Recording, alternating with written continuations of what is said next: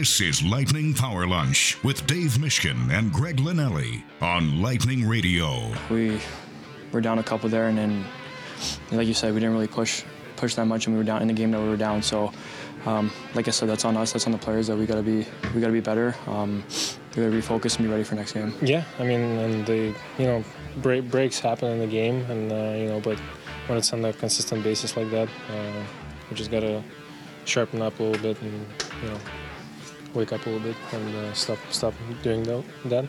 But some of them were kind of unlucky today, so um, I can't really say that you know we didn't try or we didn't push. It just you know bad breaks happen. They scored. Listen, we had the momentum in this game clearly in the first whatever 10, 12 minutes, whatever it was, and we gave the momentum back with our self-inflicted errors, plain and simple, and you know, just uh, egregious turnovers and lack of execution. And in the end, we just gave them freebies.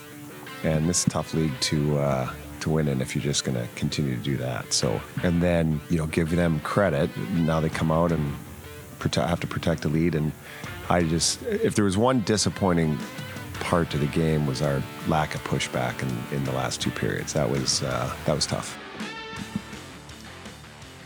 The results was tough. Did not see hmm. that coming. You know what? I was listening to yesterday's show. I was driving somewhere, Yeah. and was it Lucas had the tweet? He did. He said, "I see Trap. this as a trap game. I see Connor Bedard with a hat trick, which there are a lot of Hawk fans in the building last night who thought he had a hat trick, and they donated their hats, even though he got an assist on that goal. But he had a big night. He had two goals and two assists." So I see him scoring off the rush and the Lightning having turnover problems. I'm like, man, Lucas, go buy a lottery ticket right now. Because he hit Yeah. the nail on the head there. Well, you know, he um he tweeted at us. He goes, "I must." Be I was right. Is that just a That's three word basically- tweet? that's what it basically. That's basically what he said, and uh, I appreciated the the follow up because he did hit the nail on the head. yeah. And Not for the first 15 or 16 minutes, no, though. No, and you know, look, the Lightning had a two one lead at one point in this game. And They could have been up 5 1. I thought 15 Mrazek was minutes good. into the game. Did you? Would, would you agree? I thought Mrazek was good. Yeah, he was. He he was a star in the building. Phil made him a star. He should have been a star. Yeah. So let's just dive right in, okay? Mm-hmm. Because Please do. we're gonna have Braydon Coburn on at the bottom of the hour. I'm very curious to get Kobe's thoughts on kind of how the game turned as drastically as it did. He was he was there and he was working the intermission and, and pregame postgame for Bally Sports. So he watched the game live. So first things first, this this notion of the first home game back after a long road trip. We saw Montreal was a little off, I think, in the first period in the game on Tuesday, and for the Canadiens, that was their first home game back after a long road trip. The difference between that game between the Canadiens and Lightning on Tuesday and the game last night between the Lightning and Blackhawks was the Canadiens were the fresher team on Tuesday. The Hawks were the fresher team last night. The Hawks hadn't played since Saturday. The Lightning had games on Monday and Tuesday, and they were not flat to start. The Lightning, the Canadiens, I thought were flat to start, and then maybe had a little bit more energy as the game progressed. They were down big, and they tried to get back in the game and, and weren't able to do it. I do not think that we can put this entirely in the in the column of first home game back after a long road trip and the Lightning were off a little bit because they weren't off in the first 15 to 16 minutes of the game. They were fantastic in the first 15 to 16 minutes of the game. But when we talk about the pushback, and this is my opinion, which is why I want to get Kobe's take on it as well. When you get smacked in the face like they did, and the other team kind of puffs his chest out, which is what happened. The Hawks started feeling really good about their game. The Lightning, I think, were trying to dig deep, and there wasn't anything there. Was that the function of the first home game back after a long road trip? Possibly. And I'm not looking to make excuses. Jon Cooper wanted his team to push back more than they did, but I saw a team that looked a little physically and mentally not fatigued, but not as sharp as they have been or could have been. We saw it in some of the mistakes they made. They made more mistakes after the Hawks scored their their four goals and whatever it was, five and a half minutes late first into the start of the second.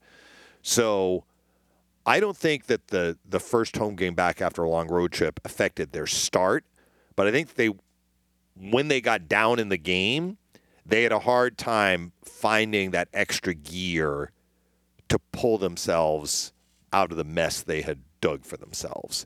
And the other team had a vote too. Like the Blackhawks, the Blackhawks were awful in the first 15 minutes of that game. They were they were brutal. I mean, how many scoring chances did they give up to the Lightning? They probably had before Korchinski tied the game at 2. They might have had a minute total of possession time. And one of those sequences led to the first goal that they scored from Bedard, which was off a turnover. And there's the common denominator. I think the Lightning, more than anything Chicago did when the game was hanging in the balance, in other words, early in the game, when the game turned, I thought it was more than the, Lightning than the Blackhawks, honestly. Now, maybe Blackhawks fans will take exception to that. Sergachev kind of said as much about Bedard. He said he's a great player, but he didn't really have to do very much to to to convert. I mean, we basically handed it handed it right to them. Three of the four goals the Lightning allowed in the first period were directly off turnovers that could have been avoidable. And the fourth goal was off a face-off following an unforced icing that was avoidable. So when we talk about turnovers, how many are you committing and where are they happening?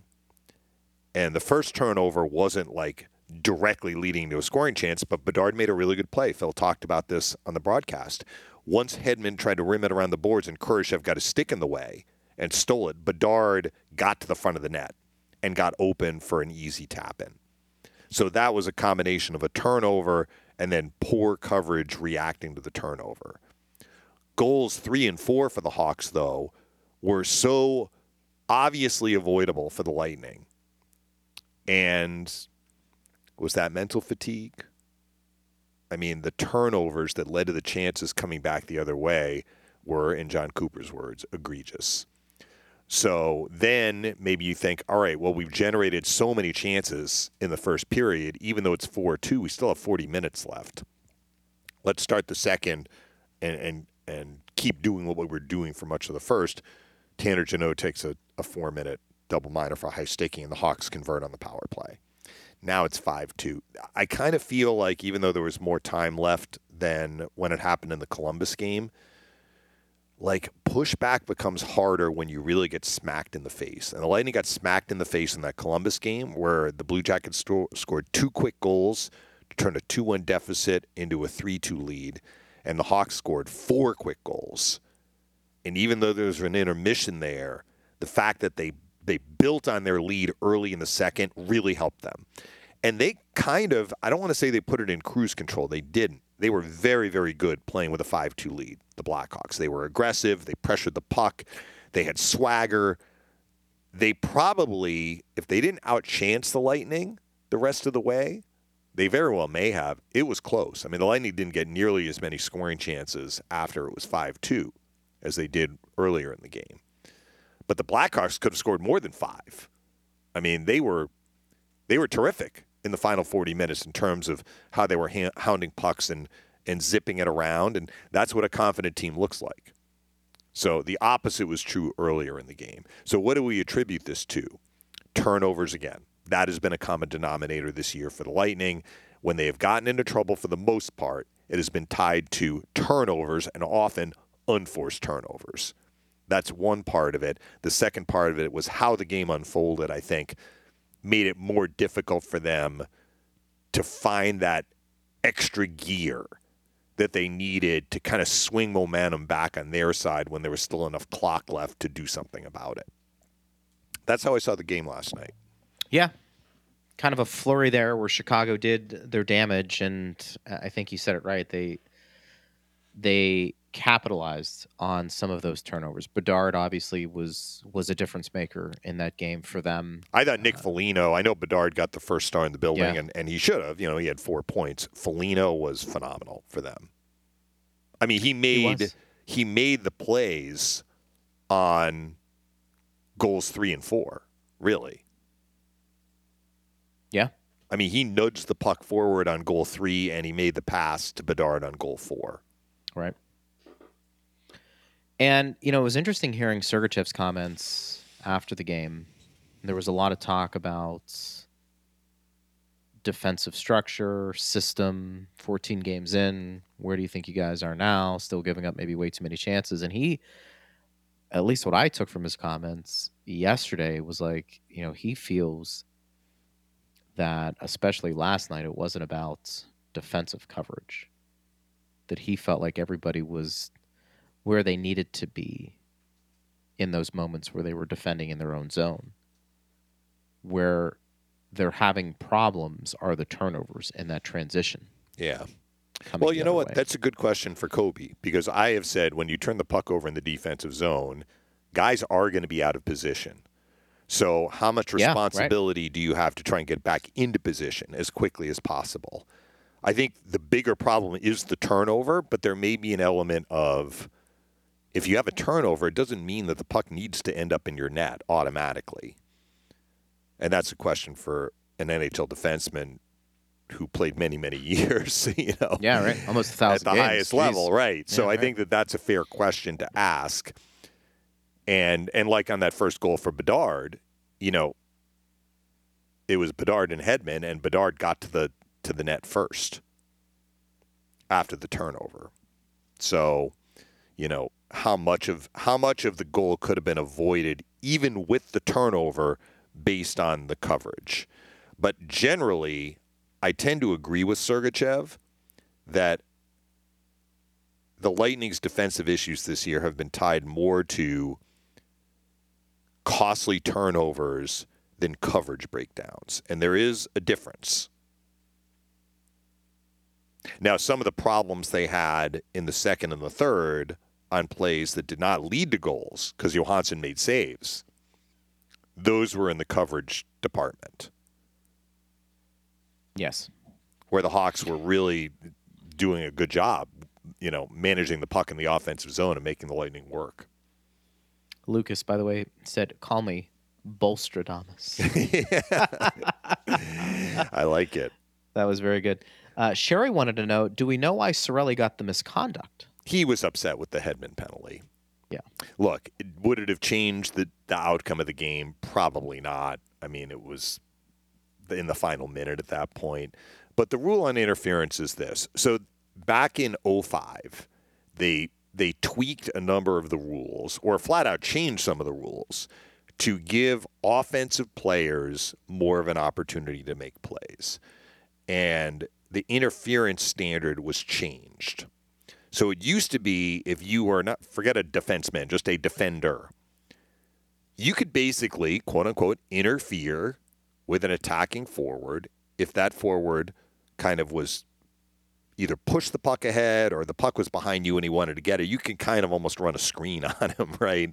And not let him get around you and and what the onus was more on the attacking player to find a way to get around you, which is why the game changed in 05 from a battle through obstruction sort of game to a game in which obstruction is going to be penalized. I mean, it was not black and white, but although it might have been a subtle change, it was a change. So the rule, as I understand it, and I think as Victor Hedman understands it, is this. If the attacking player pushes the puck past you, but you engage that player right away, you are allowed to hold him up. The problem arises when you don't engage the player right away and there's a gap between the two of you and then he takes a stride or two and you're in the way and you're not letting him get past you. That's what interference is usually called. So on that play in which Hedman was was whistled for a penalty, look, he's aware there's an open net behind him and Nick Foligno has the puck and he steps up on Foligno. Foligno pushes the puck past Victor and it may have even been that had, Hedman had the puck. If I'm trying to remember the exact sequence, lost it. Foligno pushed it past him, but Hedman's right there. So yeah, he does impede his path, but he engaged the opposing player right away, and the official called the penalty anyway. And maybe the official called the penalty because the net was empty. He's like, you didn't let him get to that puck to score an empty net goal. So Hedman was ticked off, slammed his stick against the board, so he got a second minor, and Cirelli probably let the official know what he thought of the penalty and got a misconduct. It's probably good that we don't have Yeah. that live mic though running running through Do you think the they had some board. choice words? I don't know. What would the FCC say about that, uh. Steve? I don't know. So we don't know exactly what he said because we didn't hear it. It's probably good that, that we didn't He said that was hogwash. yes. Did he say maybe that's Balderdash. number one BS? Balderdash, Yeah. sir. Balderdash. Basil says this team is an enigma. Will be dominant one minute or one period, then appear clueless the next. When they give up goals, they do it in bunches. Well, that has been true recently. Yes. he Maybe said, I saw recently. Bogo. Sorry, go He ahead. said, I saw Bogo said something about it becoming stale in Tampa Bay. What do you make of that? All right, so he has two points there. As I said recently, look, Vancouver scored two quick goals against the Lightning near the beginning of the season.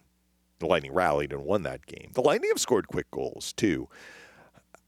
This is a fair question I'm going to ask, Greg. How much of this is just baked into the cake for the early season part of the year? I mean, it's not like the Lightning are the only team giving up lots of goals. Just look around the NHL scoreboard last night. All right, this is what the the goal total was for the winning team. The winning team. I'm just going down the list here. Five, three, four, five, five, five, two, six, four, four, three. So most teams that won scored four or more. A Couple of exceptions. St. Louis beat Arizona two to one. San Jose got another win. Talk about a team that's really trying to figure things out. Edmonton lost San Jose in regulation, three to two. So teams are scoring, and in fact, the losing side in a number of those games scored three. Nashville scored three in a loss. Colorado scored three in a loss. Kings and Penguins went to overtime. The Kings scored three in a loss. The Lightning scored three in a loss. So the goals against numbers may start to come down as we get further into the regular season. Historically, that has been the case. It was not the case last year or even the year before when scoring kept going up with each quarter of the season. But I, I don't know. I mean, I think that it's possible that some of that is baked into the cake because the Lightning have scored goals in bunches this year, too. I mean, let's not forget, prior to last night, they had scored four goals in each of the previous two first periods. And a number of those did come in bunches. So he had a little bit more for not about the Bogosian part. What else did he have in the first part of the tweet? He said they were an Um, enigma, giving up goals in bunches. That part was true. Let me see. They appear clueless. The next, giving up, you know, Yeah, dominant so- one minute or one period, then clueless. When they give up goals, they do it in bunches. And then he, he had the BOGO comment. Right. So, look, we'll see how they look tomorrow. I think they are going to play better tomorrow. It's hard to say that they have been fantastic in the areas that Basil mentioned for the last several weeks because they have had some breakdowns that have really hurt them. Toronto scored goals in bunches. Columbus scored two big goals in bunches. Last night, Chicago scored goals in bunches in all those games, the Lightning were unable to get as many points as they would have liked. But there's a reason why I led with the first home game back after a long road trip, and where it seemed to affect the Lightning was in their kind of mental execution at key points in the game. So they are no longer playing the first home game back after a long road trip. They had a night to stew on this last night after the game. They have a full practice today, which is actually going on as we speak. And we'll see how they perform tomorrow against Carolina.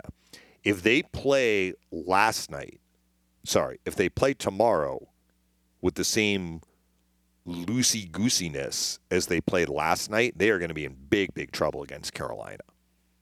But to the extent that we didn't really see that for much of the road trip, we didn't. I mean, they had some isolated problems, but there was a reason why they were ahead going into the third period in all four games on the road trip.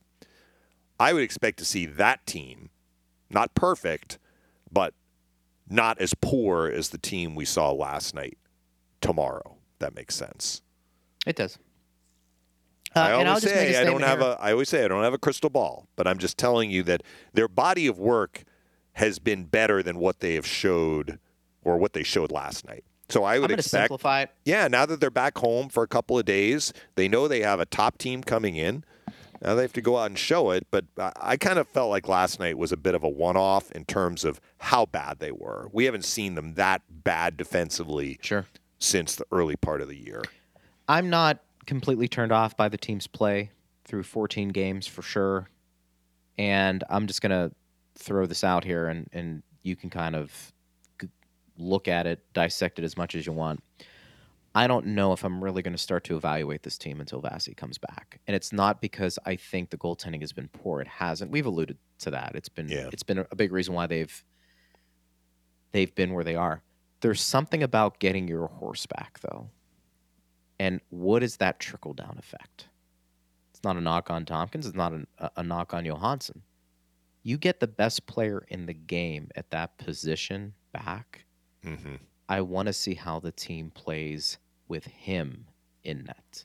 Yeah. That doesn't necessarily mean that Vasilevsky is going to steal more games, Dave, if that makes sense, than, you know, what we've They'll seen, take that although he though. may. they'll they'll Although he take may, a steal. Yeah. But I think there is something, you know, it's kind of like you're playing well with your backup quarterback and you're kind of you're winning some games, you're losing some games, maybe you're a little bit above 500, a little under, but you're doing well to hang in. You're like, "Yeah, we're playing well." the quarterback is doing pretty well all things considered, but the team isn't playing as well as you'd like for reasons that you can you can dissect. You get that legit stud back there and it's like okay, this is who we are let's go. There's a different mindset, not only for you, but also for the team you're playing against, Dave. How many times have we seen teams come in to Amalie or when the Lightning are on the road, when Vassie's in net, and we see opponents misfire? Mm-hmm. They try to be too fine, they miss shots. They're a little bit off. Why is that? Now you got Vassie back there. He makes you think a little more when you're shooting. Yeah. The Try one to be a little finer. The one thing I would say, contrary to that, though, Greg, is Yes. history is, has told us that the Lightning do sometimes tend to play loose defensively with Vasilevsky in the net. There was a reason why they wanted to cut down on their high danger scoring chances Sure. against from last year, a year in which, by the way, Vasilevsky played what six out of every eight games. Mm-hmm. But maybe you're right. I hope you're right. I hope that Vasi in the net gives them the swagger I think not that's a good reckless swagger, Yeah. but you know the confidence. Do you want to give up five goals with Vassy being in net? I mean, look, you don't want to do it for anybody, but it's, that's the best goaltender in the world who's coming off major surgery. I think you want to you want to do well in front of him, and I think again, you're going into a battle, Dave, with all of the essentials, Yeah, and that essential, a big one, is the big cat in net. So I, I'm curious to see. I, I'm not going to make too many conclusions regarding their play just yet. There are some things we can take from the start for sure, both good and bad. Well, look, to But- your point, I'm looking at the first period stats last night. The Hawks scored four goals on 10 shots. They had 11 shot attempts. So 10 of their 11 shots were on net. They were definitely not trying to be too fine. They were trying to get their shots on net. Now, look, they had a 2 on 0 and a tap in and a 2 on 1, which was actually a save for Johansson, the fourth goal. And then Cirelli basically collided with Johansson and the puck went in. But, I mean, Bedard is not going to miss the net on a chance like that. He's going to force the goalie to make a save. So I get all of that. But for the game, the Blackhawks had 29 shots. They were credited with 29 and had only 41 shot attempts, meaning that only 12 shot attempts Yeah. were not on net. That's a pretty good ratio. So they were not trying to be too fine last night. Oh, and by the way, shot attempts in the first period 30 for the Lightning, 11 for Chicago. So a lot of that happened in the first 15 to 16 minutes. Yeah. Uh, for his last comment, partner. I, Yeah, I, let's I get didn't into that. See the I didn't see the I did. comment. I, didn't read it. You did. Joe Smith Um, had it. Okay, about Minnesota. things being stale. Look, Well, he said, so Joe said, Bogosian said, much like Maroon had said, things were getting a little stale in Tampa. Now, that's a tweet. So we don't have the full context. My guess is stale for the player. I mean, the team doesn't look stale. Look at where the Lightning are in the standings vis a vis the Wild, for crying out loud, right now. so you took that more as the player yeah. than the team. Like Maroon needed a fresh start. gotcha. The the unspoken two words there were for me, but maybe I'm wrong. Again, I Yeah, didn't I don't the know. full story. I trust Things were getting a little stale in Tampa for me. Okay. I'm wondering if that was just their conclusion with what's going on in Tampa in general. well, that's the other way to take it, which I think That- why that's how I took the question. Yeah, That's how I. That maybe we'll have Joe on. I, that actually might be kind of interesting. Hey, Joe, Well- um, what were your thoughts on on?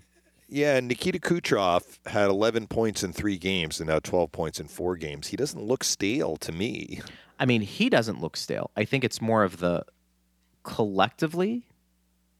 I mean, if you're of the opinion the Lightning are up and down this year, more so maybe than what we're used to seeing, I, I think that's up for debate. But let's go with that narrative. Does that mean that there could be some staleness, so to speak, setting in? Well, Maroon made the comment before the season even started, so I mean that would have been Okay, well there you related to You added some year, context to that. I did not. I know. don't have the context.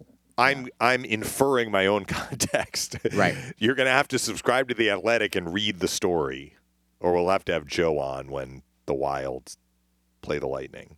Right. So Basil, We did our be best, determined. but I did see To the comment, Basil. to be determined. We wish Bogo the best. We do Hope wish he him does the well. best.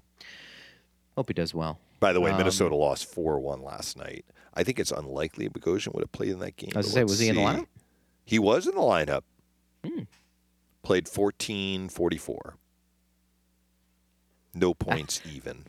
Al says Money Puck has made the Lightning the odds-on favorite to win the Stanley Cup. Go figure. I, I didn't, I didn't know that. Uh, Lucas also says bounce back Bolts know the drill. Should be much sharper on Saturday. It will also be my daughter's first game ever. She's Nice. too cute for the Bolts to lose. uh, Well, there are going to be a couple of differences for Carolina coming into that game. The first time the Hurricanes were finishing, I believe, what was it, a six game road trip? that's they true. were out west. They they actually returned to Raleigh after the whatever it was. If it was a six game trip, after the fifth game, they went back home and then they came down to to Tampa to play the one game. But I'm not sure that they were operating at typical Carolina Christmas level. And they were scuffling a little bit in the standings. They've they've righted the ship somewhat. I feel like I'm going to the standings more now than than I did in, in the last several years combined. But Carolina's in second place in the Metro. They're eight and five, and they won two in a row. But I I want to say that when they lost to the Lightning, they were actually under 500. They've not had any overtime losses or shootout losses. Or every one of their losses has been in regulation. I want to say that when they lost to the Lightning, that put them a game under 500, if I'm remembering right. Maybe three and four. So since then, they have been five and one. That sounds like the Hurricanes, doesn't it? right. So the Lightning are going to need to to play at a very high level tomorrow. No bones about it. I think. But will. look, they're still in okay shape. I mean, they're tied with the Red Wings for second place. In I'm looking at the Atlantic Division. So Yeah. look, last night's loss was a stinker. Let's be honest. they didn't play very well, and they squandered the first 15, 16 minutes when they were all over Chicago, and they probably could have been up by more than a goal. But look, let's put that one behind them, and uh, they get a chance to to move forward and, and try and rebound. They've done pretty well after losses the last few times they have lost, right? They, I'm not including the Seattle game, which was you know an overtime loss to to finish up the road or the homestand, the five game homestand. But you know they lost to Columbus. They came back with a really good effort in Ottawa. They had the frustrating loss in Toronto. They came back the next night and, and played maybe one of their most complete games. Not maybe, it was one of their most complete games of the year in Montreal. So we'll see how they respond after, let's be honest, a really disappointing loss last night. It was. Don't let them linger though. That'll be a big a big talking point, I'm Mhm. sure. They they didn't like the way things transpired and you know what's going to happen to rectify it. Uh, uh, Kobe is ready. Braydon Coburn joins us, former I NHL he was coming in studio. defenseman. Kobe. Well, he was I on thought I was TV going to last see night, face so to he face. he was on TV last night. So he's a lot he of needs he you needs his know. beauty sleep. Maybe he needs his beauty sleep. he's He looked left great us on TV. radio people in the dust. He's now smiling pretty for the cameras. I can't blame him. I can't blame Kobe. How you doing, Bob? We were just talking about the game uh, a little bit last night. We've had a, a lot of audience participation, talking about the ups and downs uh, of the season and and what you saw last night. In your opinion, just in general, what were your general takeaways from last night? Well, guys, I got kids, so there's no beauty sleep. I'm up. Amen to that. crack, crack of dawn. But you know what? Last night, my impressions of last night was, I think you guys mentioned it. They had such a great start, and that's kind of been a hallmark of this team of of good starts. And there was chances to really extend what I thought was a good first half of the first period. There was chances for Marilla. Hagel had some good chances. Point from the slot. It could have easily been three nothing at some point in that first period. But after the first period, or towards the end of that first period, there was about six minutes where the game just they got out of hand, and there was just no way to stop the bleeding. The Lightning were just, eh, you know, a combination of unbelievable plays by the kid Connor Bedard and a little bit of bad luck um, on the ha- behalf of the Lightning, but. Those things are going to happen, but at, at some point in the six minutes, you just can't concede that many goals. It's just inevitable. And I, I just kind of, from listening to Coach Cooper and his comments after the game, you know, they, they, were like, yes, there were some nice plays and a little bit of bad luck, but at the end of the day, the Lightning gifted a lot of those chances, and even the ones that didn't go in, and Johansson made sa- saves on. It was just a, a stretch of play that was just, you know, just not not acceptable for the team. So one of the things we talked about at the start of the show, Kobe, and I want to get your take on it. So the first home game back after a long road trip. I mean, people talk about it enough that it's not some mirage. Like it, it, it does happen. Teams sometimes struggle in that regard. The Lightning didn't struggle out of the gates last night, as you talked about. But I'm interested in what happened after it became five to two, where Coop said it just felt like we didn't have pushback, and he was disappointed by that. Do you think that the grind of the road trip had any bearing on them trying to dig deep and not finding that next gear? And or when you get punched in the mouth like they did, is it just hard to push back because you got punched in the mouth? Well, I think Chicago was a fragile team coming in. They had lost a lot of games. There's a lot being said about their players only meeting they had on Sunday and, and how they had been just very disappointed in their play. And I thought they could have had them on the ropes early and just kind of compounded those struggles that the Blackhawks had had. But you give a team that, you know, frankly, they have some talent in that dressing room. There's young talent, there's veteran talent. They gave them some breathing room. And then it's it's tough. You, you can't spot any team in the league that many goals. Although um, Toronto did it to us a couple nights ago, we weren't able to hold on um, for that game. But I, I, I think there is some there is some letdown when you do come home. You're and this and listen, the home ice advantage for the Lightning has been a security blanket for Nah, just uh, uh, more than a few years. It's they've been excellent on home ice and and struggled on the road. It's it's it's kind of confusing to see what happens with this team, and it's it's.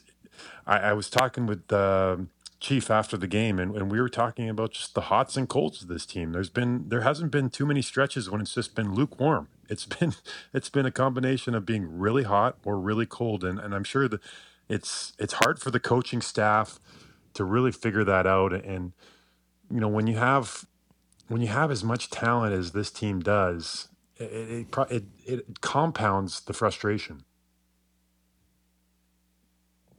Braydon Coburn joins us here on Power Lunch on Lightning Radio. Kobe, I'm curious. There's been a lot of talk about some adjustments the team has made defensively, I guess, in their own zone. Can you speak to anything you're seeing that jumps out as to what they're doing differently this year compared to maybe what we've seen the last couple? And do you think their defensive play on their own end is the issue, or is it more turnover related in the neutral zone or even in the defensive zone that is causing some breakdowns? I saw a few instances early in the season, probably the first six games, where I, I noticed a little bit of indecision in assignments, where people were supposed to go. But since then, I've seen a, a gradual improvement in how they've been playing in the defensive zone. Although the most important place, and this is an area that they have continued to struggle, it's defending in front of their net. And I know Mish has talked about this a lot, and it's not always going to be just the defense that the defensemen that are, are tasked with that responsibilities. It, a lot of times it falls on the low forward with a combination of defensemen, but just the coverage in front of the net has been weak. There's been instances where rebounds have been sitting there, um, times when guys' sticks need to be need to be uh, wrapped up and and taken away or just generally moving people out of the crease so Johansson can see pucks. It's it's an area of weakness right now. The, fact, the fact that this team has allowed the most uh, five on five goals against in the league uh, outside of San Jose, who's you know frankly a, a, an awful team, is is just you know it, it's one of those things. I'm sure that's um, just driving this this coaching staff crazy right now. You just that amount of goals you've let up, and the fact that you've got a guy in Johansson that's come in and and by most general takes, he's played fairly well. He's faced uh, so many shots, a barrage of shots. There's just um, you know it's it's tough to pinpoint, but as far as defensive zone structure, I, I guess that kind of falls into the coverage in front of the net. You know, last night there was uh, the one play was a turnover. The guy walks out of the corner. Bedard gets free from Hetty and shovels that in the back door. And that's for me, that's an example of coverage in front of the net that just wasn't good enough. And I know from Hetty's standpoint, sometimes you're looking at Bedard. I think he's listed about 5'10 and Hetty's about six seven.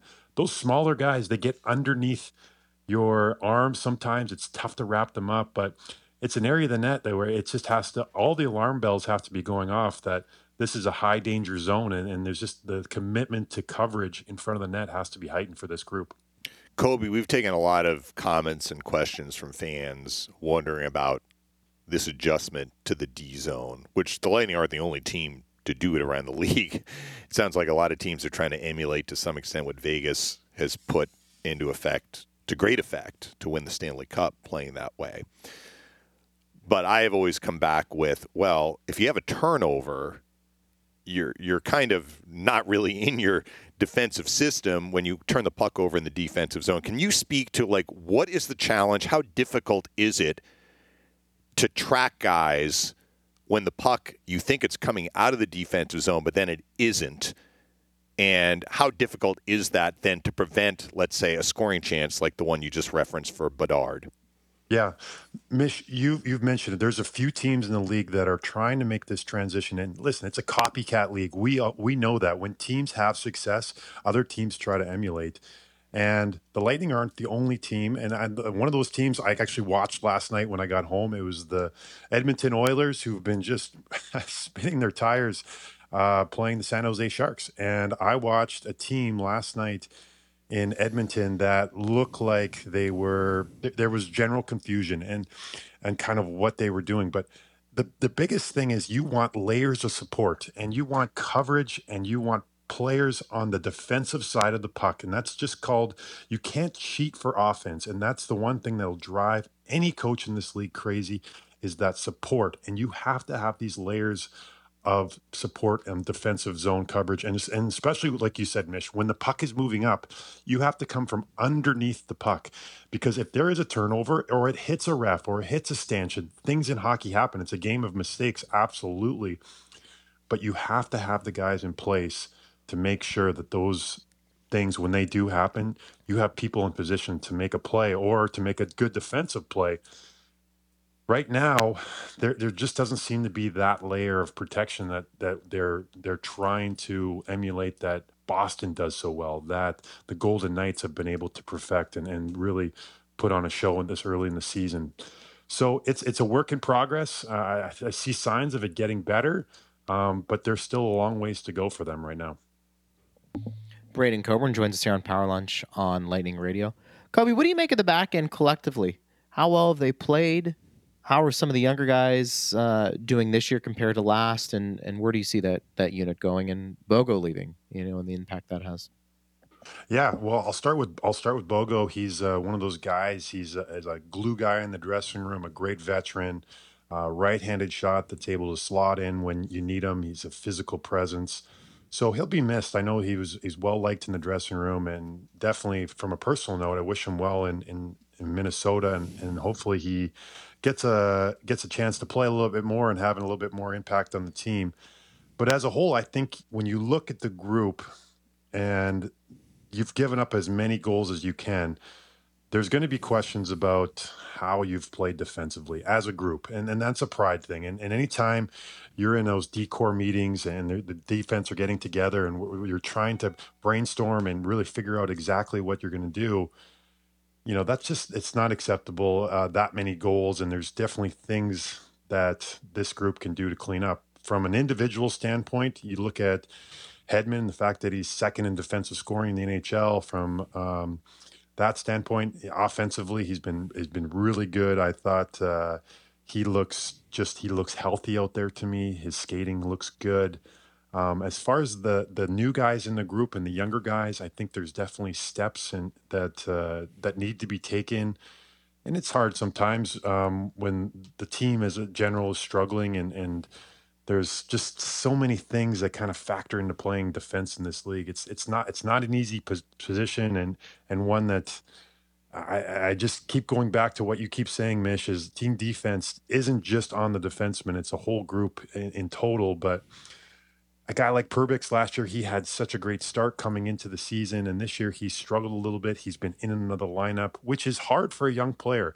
Um, don't get me wrong. Anytime you come in and out of the lineup, it, it's difficult. And sometimes as a player, you're, you're just so used to wanting to play every night and you get these gaps in the coverage and it's it's tough for a young guy and it's going to be something he's going to have to learn learn about and figure out but I expect them to be better but one area that I think this group can really focus on and keep improving is the physicality of the group. I'd love to see the physicality of this defense core be elevated. And I think when they do that, they'll become more engaged. They'll become better defensively. They're going to be able to keep people on the outside a little bit more than they have so far. I want to ask you about Perbix and, and share a story I heard about Anton Stralman when he came over from the Rangers that first year, which was the same year that, that you joined the team at the deadline. What impressed me about Perbix last year when he came up was his poise with the puck, and and I noted that same quality in Stralman. And when the Rangers came in early that first season, we were talking with Dave Maloney, who does their broadcasts, and you know, you don't gain an appreciation for a player as much until you start seeing him every game, every shift. And you know, Brian Engblom, actually it was Chief then, Chief Rick and I were talking to Dave and we're like, man, Stralman, like he's so poised. And he's like, well, he's got four kids at home. Playing in a game is like a walk in the park, you know? But that was something that Stralls had to his game. It seemed like nothing bothered him. He was kind of unflappable. And I noticed that quality in Perbix last year. Is that something a player just has innately? Like to the extent that Perbix has had a little bit of a, a rough go of it this second year, he's always going to have that poise, isn't he? Which is always going to serve him well. Yeah, I I think it's it's well, it's been called many different things. I know you mentioned poise, uh, composure. I used to call it the panic meter. So how long can I hold onto this puck? How long can I scan the ice? And it's I like going back to a quarterback in the pocket and the way they are able to scan the field and stand in there and make a play. And when he came up last year, that was exactly one of the first things I noticed. He was able to go into the corner. He was able to scan and look at his options and find the right play. And it just helped. They, were the sixth best team in breaking the puck out of the league last year, which is which is a remarkable stat and, and something that boded them well. But we see with young defensemen, sometimes there's an adjustment going into their second full season pro. And Perbix is no different. I think this is going to be a growing uh, stage for him, first in the season, but one that I expect him to keep going because he does have that unique ability to control play, control his emotions, and control his panic meter, his composure out there. And it's something that, you know, it, it's hard to teach that. It's hard to teach that at different levels. It's something that all coaches try to teach, but ineptly, it's just something that he has in him that he's developed through the years, and it's one of the strengths of his game. Braydon Coburn joins us here on Power Lunch on Lightning Radio. Kobe, we're only about 14 games in. As somebody who played in the NHL, are you looking at the standings at all at this point? I, I, so when we are doing really well, yes, I'm looking at the standings all the time. when the team is struggling, I am not looking at the standings. I really don't want to know. Um, I know I'm just kind of trying not to focus on some of the negativity of it, but the fact that the way the Lightning have played, which I they definitely have room for improvement in many different areas of their game, there's they're sitting in a pretty good spot. I believe it's, and you guys might know better than me, but I, I believe it's third in the Atlantic Division right now. There's parts of their game. we've kind of touched on some of the negative parts, but there's touch, parts of their game that is just simply spectacular right now. I know when they went into the off season, they wanted to address what they do in the penalty circle or in the in the face-off circle.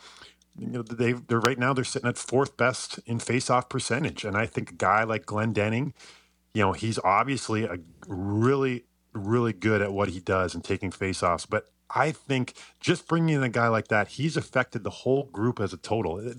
His his just having a guy like in there, being able to kind of practice against him in practice. I'm sure they share thoughts on different guys, and he's he's a veteran leader, and he's helped probably a guy like Cirelli immensely just by watching what he's doing and and going against each other in practice. And then the special teams, they've specialty teams, they've been spectacular. The, 34% on the power play is simply an amazing clip. It, it, it, should be first in the league, but somehow the New Jersey Devils are 41%, which is just just crazy. 82, 87% on the penalty kill, sixth best in the NHL. Those are all great things that they have going on, things they can definitely build on. Carolina comes in tomorrow, Kobe, and uh, they are probably the most aggressive forechecking team in the NHL. What, as a defenseman, do you need to do when you're tracking a puck in your own end and you're facing a team that forechecks like they do? Well, they work. They're always working. It's kind of one of the hallmarks of Carolina Hurricanes hockey is is pressure. And we've talked a little bit about our defensive zone and, and the layers of protection. They do something just a little bit different. They are they are a man on man team for the most part. And, they, and they they've been able and that's part of their identity and that's part of one of the ethoses of what makes Carolina Hurricanes well and they've they've been able to do that and and but they're a pressure club that when you're playing against them you have to understand that pressure is coming and that you have to move the puck quickly and then move to space to support your other players on your team or else they're going to eat you up. You're going to be turning pucks over. They're going to be on you. You're going to be your face is going to be in the glass all night long because they they play a physical style. So th- these are these are a challenge, and they've I believe they've won five of the last six. They're a good team. Got off to a little bit of a slow start, but you know they're they're a preseason favorite for a lot of people to come out of the East. Kobe, last question on my end, and uh, I'm sure you you saw it in the news with Uh, the tragedy that happened with Adam Johnson and and everything that that happened with the skate and blade and and all of that. And now there's you know a push potentially to have that area protected. Does that make sense? Is is that a, an overreaction? You think? Because sometimes that that does happen when you see a tragedy. And what would that be like for a player wearing kind of a, a neck protection? All of us and Wayne Gretzky said this on, on air a few few days ago that all of these players in the NHL we grew up wearing neck guards. It was all through minor hockey. Guys wore neck guards. And the fact now, you know, when I was a kid, the neck guard was kind of this thick piece of foam plastic. It, it looked like almost like a necklace you put on. It, was it was annoying. It was it was very annoying. It was kind of one of those things that guys would even roll. They would tape up and they'd try to make as skinny as possible so it wasn't affecting kind of moving up and down their neck. And nowadays the, the Kevlar is built into the shirt that guys wear underneath, and it's almost just like a, a turtleneck. It's what my kids wear when they're playing hockey, and I've seen different guys. I know when we were playing last night, I noticed a few guys wearing them. Uh, Claude Giroux, who I played with for many years in Philly, he had one on in Ottawa the other night. I think you're going to see this more and more as guys adapt to it and they understand that there's not a, a big difference in the comfort level.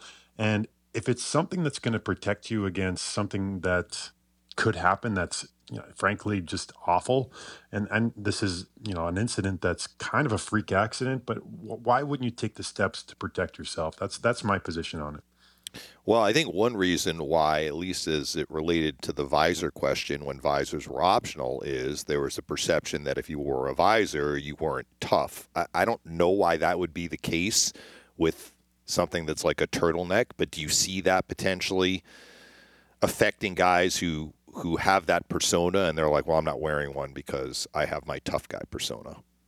Right.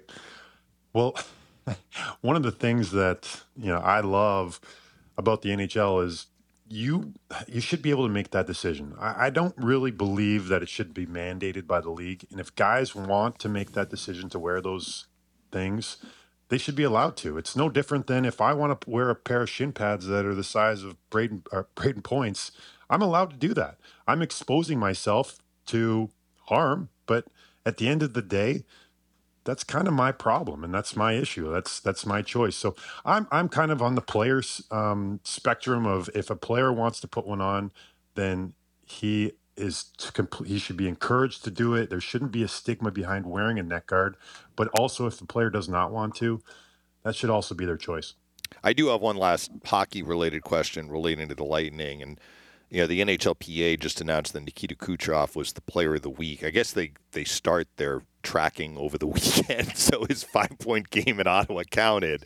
But you played a lot of games with Cooch. Do you? I mean, he's dangerous always, but can you tell when he finds that extra gear and he like it's almost like spilling confetti like the points are just raining down on him in a short period of time or, were you able to tell like when he got in that sort of a zone it, it's he's he's a guy that is just uber talented and last night when I'm watching him, I, I got uh, was texting with actually Alex Killorn, who was watching the game as well, and he just says, "You, what do you think of the best player on the planet tonight?" And I was like, he, "He's just been spectacular. He, he really has. He's he's in the zone right now, and and when I played with him, you could see this. It was just we talked about Perbix and, and his composure with the puck. Cooch takes it to another level, and his ability for creativity and poise and seeing plays, and the fact this year that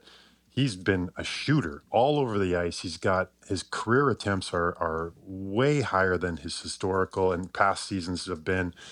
He, he's he's just honestly he's feeling it right now, and the chemistry he has with Brayden Point is a, an opposing defenseman on another team.